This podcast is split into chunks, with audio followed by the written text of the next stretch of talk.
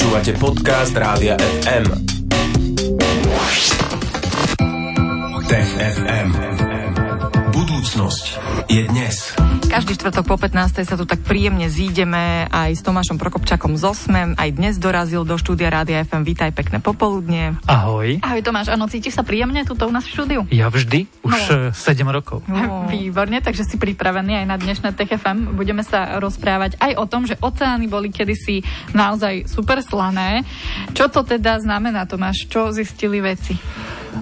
Zistili to, že dnešná slanosť oceánov, teda všetky tie látky, tie soli, ktoré sú tam rozpustené, to nie je len kuchynská sol, to sú rôzne prvky, ktoré vytvárajú soli, bola v minulosti násobne väčšia. Oni si to vedci už domnievali sa, že je to možná hypotéza, ale nevedeli, že či tá slanosť bola na dnešných úrovniach alebo desaťnásobne.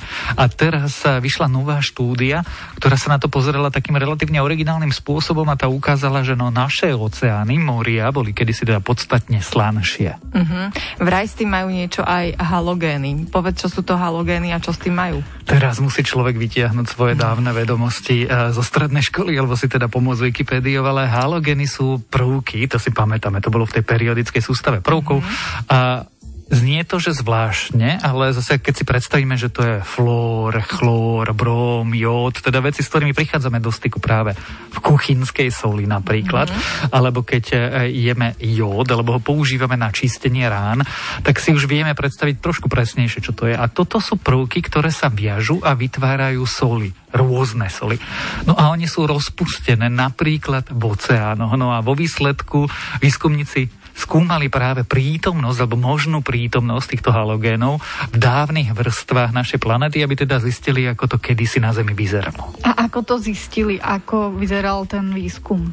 V skutočnosti nezistíš, ako vyzeral more alebo vyzeral oceán pred 4 miliardami rokov. Jediné, čo môžeš, je pozrieť sa na súčasné vrstvy Zeme. Jednoducho vieš, ako vyzerá zemská kôra, zemský plášť, aké prvky sú v ňom zastúpené a ako sa asi hýbu za tie stáročia, tisícročia, milióny rokov. Na to výskumníci vytvorili model nový, ktorý ukázal, ako sa tieto chemické prvky presúvajú a či sú vôbec schopné doraziť až na povrch a dostať sa do teda morskej vody. No a keď toto všetko nechali namodelovať a nasimulovať, tak zistili, že eh, jednak tie prvky sa hýbali oveľa rýchlejšie a teda oveľa významnejšie a teda, že oceány už boli 500 miliónov eh, rokov po vzniku našej planéty a zároveň v tomto období boli slanšie. Uh-huh. No, je to pekné a obdivuhodné, že dokážeme takúto informáciu v dnešnej dobe nejakým spôsobom zistiť, ale na čo nám to je? Prečo je to podstatná informácia pre fungovanie života, možno aj pre budúcnosť? Pre budúcnosť určite a pre minulosť 100%, pretože my si myslíme, že e, život na našej planéte prišiel z morí. Uh-huh. A aby sme vedeli povedať, že kedy prišiel a za akých podmienok prišiel, potrebujeme tie podmienky poznať. My už dneska máme dôkazy, že e, život na Zemi je starší ako 3 miliardy rokov. A myslíme si, že môže byť starý až 4 miliardy rokov. Ak naša planéta existuje 4,5, 4,6 miliard rokov, tak je strašne dôležité vedieť, ako vyzerala na začiatku svojej púte vesmírnej aké podmienky panovali konkrétne v tých moriach. A práve výskum, ktorý ukazuje slanosť, alebo teda chemické zloženie oceánov v prvých obdobiach po vzniku našej planéty nám zároveň hovorí, v akých podmienkach sa vyvíjal a vznikal život na našej planéte. A preto je to zaujímavé. Pretože keby tie podmienky boli iné, tak by sa buď život nevyvinul vôbec, alebo by vyzeral inak. No ale keďže my vieme, ako vyzerá dnes, pretože napríklad sedíme tú štúdiu a môžeme sa medzi sebou rozprávať, tak nás sa fascinuje a strašne zaujíma vedieť, ako bol úplne na začiatku. No a fascinuje nás v TFM veľa vecí, napríklad aj e, to, že aká bude budúcnosť a budúcnosť možno bude aj o tom, že sa budeme môcť e, dotknúť slnka, respektíve to už sme vraj urobili. Áno, tá úplne najbližšia budúcnosť v našom vysielaní bude teda ďalšia časť dnešného TFM a tam sa presne budeme rozprávať o tom dotyku slnka. NASA sa dotkla slnka my sa o tom budeme rozprávať už o malý moment. Zostaňte s nami. FM. Pekný deň všetkým. Pokračujeme v tejto chvíli v našej rubrike Tech FM, ktorú pre vás v Popo FM vysielame vždy vo štvrtok po 15. v spolupráci s Tomášom Prokopčakom zo SME. Už sme sa o tom rozprávali, že oceány boli kedysi super slané a teraz sa budeme rozprávať o prítomnosti v podstate alebo o takej blízkej minulosti. E, Tomáš, sonda pri slnku sa objavila. Čo to bolo za misiu? Ako sa volala? O čo išlo? Celá tá misia je strašne zaujímavá a zvláštna. Ona sa volá, volá Parker a je to vôbec prvá misia v histórii NASA, ktorá je nazvaná po žijúcom vedcovi. Uh-huh. Eugene Parker bol e, človek, teda je človek, stále žije. Je to astrofyzik, ktorý sa zaoberal slnkom, slnečným vetrom, nabitými časticami, ako to tam funguje. A teda NASA sa v roku 2018 rozhodla vyslať sondu práve ku slnku. Tá misia stála 1,5 miliard amerických dolárov. No a ona dorazila tento rok a dva dní dozadu nás sa oznámila, že už síce v apríli, ale stala sa taká udalosť a to je, že prvá sonda v dejinách ľudstva sa dotkla Slnka, alebo teda presnejšie slnečnej atmosféry. Mm-hmm, to je to, čo nás zverejnila. Môžeme si to ešte nejako rozoberať, čo to znamená? V princípe to znamená to, že prvé teleso, ktoré sme kedy vyrobili, kedy poslali do kozmu a ktoré splnilo svoju úlohu, dorazilo k Slnku tak blízko, že sa ho prakticky dotklo. Totiž to slnečná korona e, je to, ak si pamätáte, zatmenie Slnka, tie pekné obrázky a tie také paprsky, ktoré ako keby sú okolo Slnka. Je to slnečná atmosféra a ona má veľmi zvláštne vlastnosti, lebo my už dnes vieme, že povrch Slnka je chladnejší ako tá korona. A je to jedna z veľkých záhad. Nemáme na to úplne dobré vysvetlenia, je viacero astrofyzikálnych hypotéz.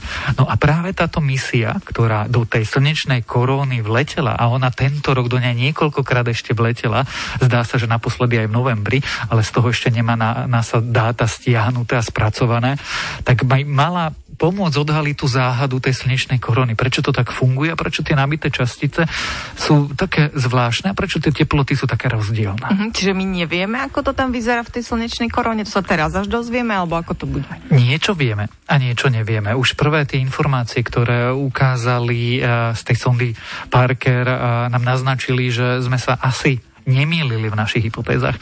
My totiž to sme e, mali iba hypotézy, že tam prebiehajú nejaké magnetické fluktuácie, že nábité častice prúdia nejakým spôsobom, nejakým smerom, že je rozdiel medzi tou koronou a jej okolím, že sú tam nejaké víry, že tam usporiadanosť pohyba je rozdielna, ale boli to všetko naše hypotézy, vychádzajúce z fyzikálnych a matematických modelov a z našich predstav o fungovaní kozmu.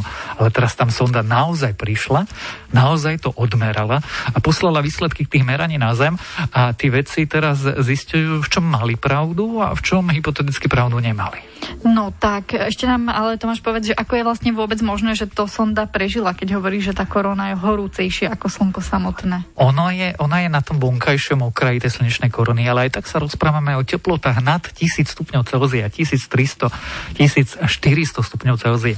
V skutočnosti sú tam jedna finta a jedno, nazvime to, že technický vynález. Ona má veľké tienenie. Tá sonda vyzerá ako keby veľký letiaci projektil, uh-huh. na ktorého predku, predku je to tienenie práve voči nabitým časticám zo Slnka, ktoré majú vysokú energiu a vysokú teplotu, aby ochránili tie inštrumenty, tie nástroje meracie, ktoré sú v zadnej časti zatienené tou sondou. To znamená, že tá sonda musí byť správne natočená voči tomu Slnku. Keby sme ju natočili zle, tak prídeme o tie prístroje sa uškvaria. Uh-huh. No a druhá vec je, že tam je síce vysoká teplota, ale nízka hustosť. Keď eh, si predstavíš vriaci olej alebo vriacu vodu, tak je to proste, je tam toho všade. Keď tam ponoríš ruku, tak uh, budeš veľmi nepríjemne prekvapený. Lenže v tomto prostredí tá hustosť nabitých častí je relatívne nízka. Čiže to nie je, že veľa, veľa nabitých častí slnečného vetra korony udiera na tú sondu. Ona je tu je teplá, tam je teplá, zase je teplá, ale tým pádom, že je tam nízka hustota toho slnečného vetra, tak to tienenie postačuje. Čiže ona ako keby nepláva olejom strašne horúcim, alebo sa nedotýka strašne horúceho povrchu. Jednoducho ide plynom uh-huh. a, a tá hustota toho plynu nie je príliš vysoká, čiže vďaka tejto finte, alebo teda fyzikálnej vlastnosti toho priestoru, sa dokáže uchrániť pred našim samotným slnkom. Uh-huh, čiže opäť si, uh, sme si potvrdili, že treba sa chrániť pred slnkom, čiže slnečník a tak ďalej. To si môžeme aj my zobrať k srdcu. Uh, čo teda sonda zistila a čo nám už stihla poslať a čo už vieme? Zatiaľ vieme, že existujú tam také nejaké nanomagnetické fluktuácie, ktoré sa odohrávajú v slnečnej koróne. Zatiaľ už teda vďaka sonde máme potvrdené, že tam prebieha nejaký presun na nabitých častí. Dokonca v tej koróne sú usporiadanejšie ako v priestore mimo tej koróny, čo je logické, pretože korona je tá atmosféra, kým inde sú rozpriestranené v priestore. No a keď sa to uh, tak vezme, tak sú to potvrdenia hypotéz, ktoré sme už doteraz mali. Čo je v tých ďalších dátach a čo bude v tých ďalších preletoch, pretože tá sonda sa dostane v priebehu svojej misie ešte oveľa bližšie k tomu Slnku. Vôbec nevieme, no ale tak necháme sa prekvapiť. No a Tomáš, prečo nás toto všetko zaujíma? Na čo je nám to dobré? Pretože Slnko je život. Tak ako život poznáme, všetko závisí na vode a slnečnom žiarení. No ale zároveň Slnko môže byť aj smrť. Keď eh, vybuchne nejaká eh, koronárna hmota, ktorá priletí eh, od Slnka na našu planétu, ale alebo bude slnečná erupcia, ktorá bude nepríjemná, tak môže, a už sme sa o tom tu rozprávali, zničiť satelity, môže vyhodiť elektrické siete, môže sa stať niečo nepríjemné. A preto potrebujeme porozumieť nášmu slnku, ako funguje, kedy ako funguje, kedy sa máme pripraviť na nebezpečné veci a kedy naopak môžeme zostať pokojní. No a to zistíme len tak, že tam budeme posielať sondy, tie budú to slnko skúmať a potom nám posielať výsledky a my sa niečo nové naučíme. Áno, lebo komunikácia je základ. Takže budeme držať sonde palce a potom nás o tom budeš, dúfam, informovať v tej FM, keď sa dostanú ďalšie dáta na Zem. Určite áno. No, dnes sme sa aj dotkli slnka v mhm. dnešnom mm. TFM, vďaka Tomášovi Prokopčakovi zo SME. Tomáš, ďakujeme ti za to, že si sa zastavil TFM a prinesieme aj o týždeň vo štvrtok po 15. Maj sa, ahoj. Ahoj. TFM. Budúcnosť je dnes. Stream, živé vysielanie a playlisty nájdete na www.radiofm.sk.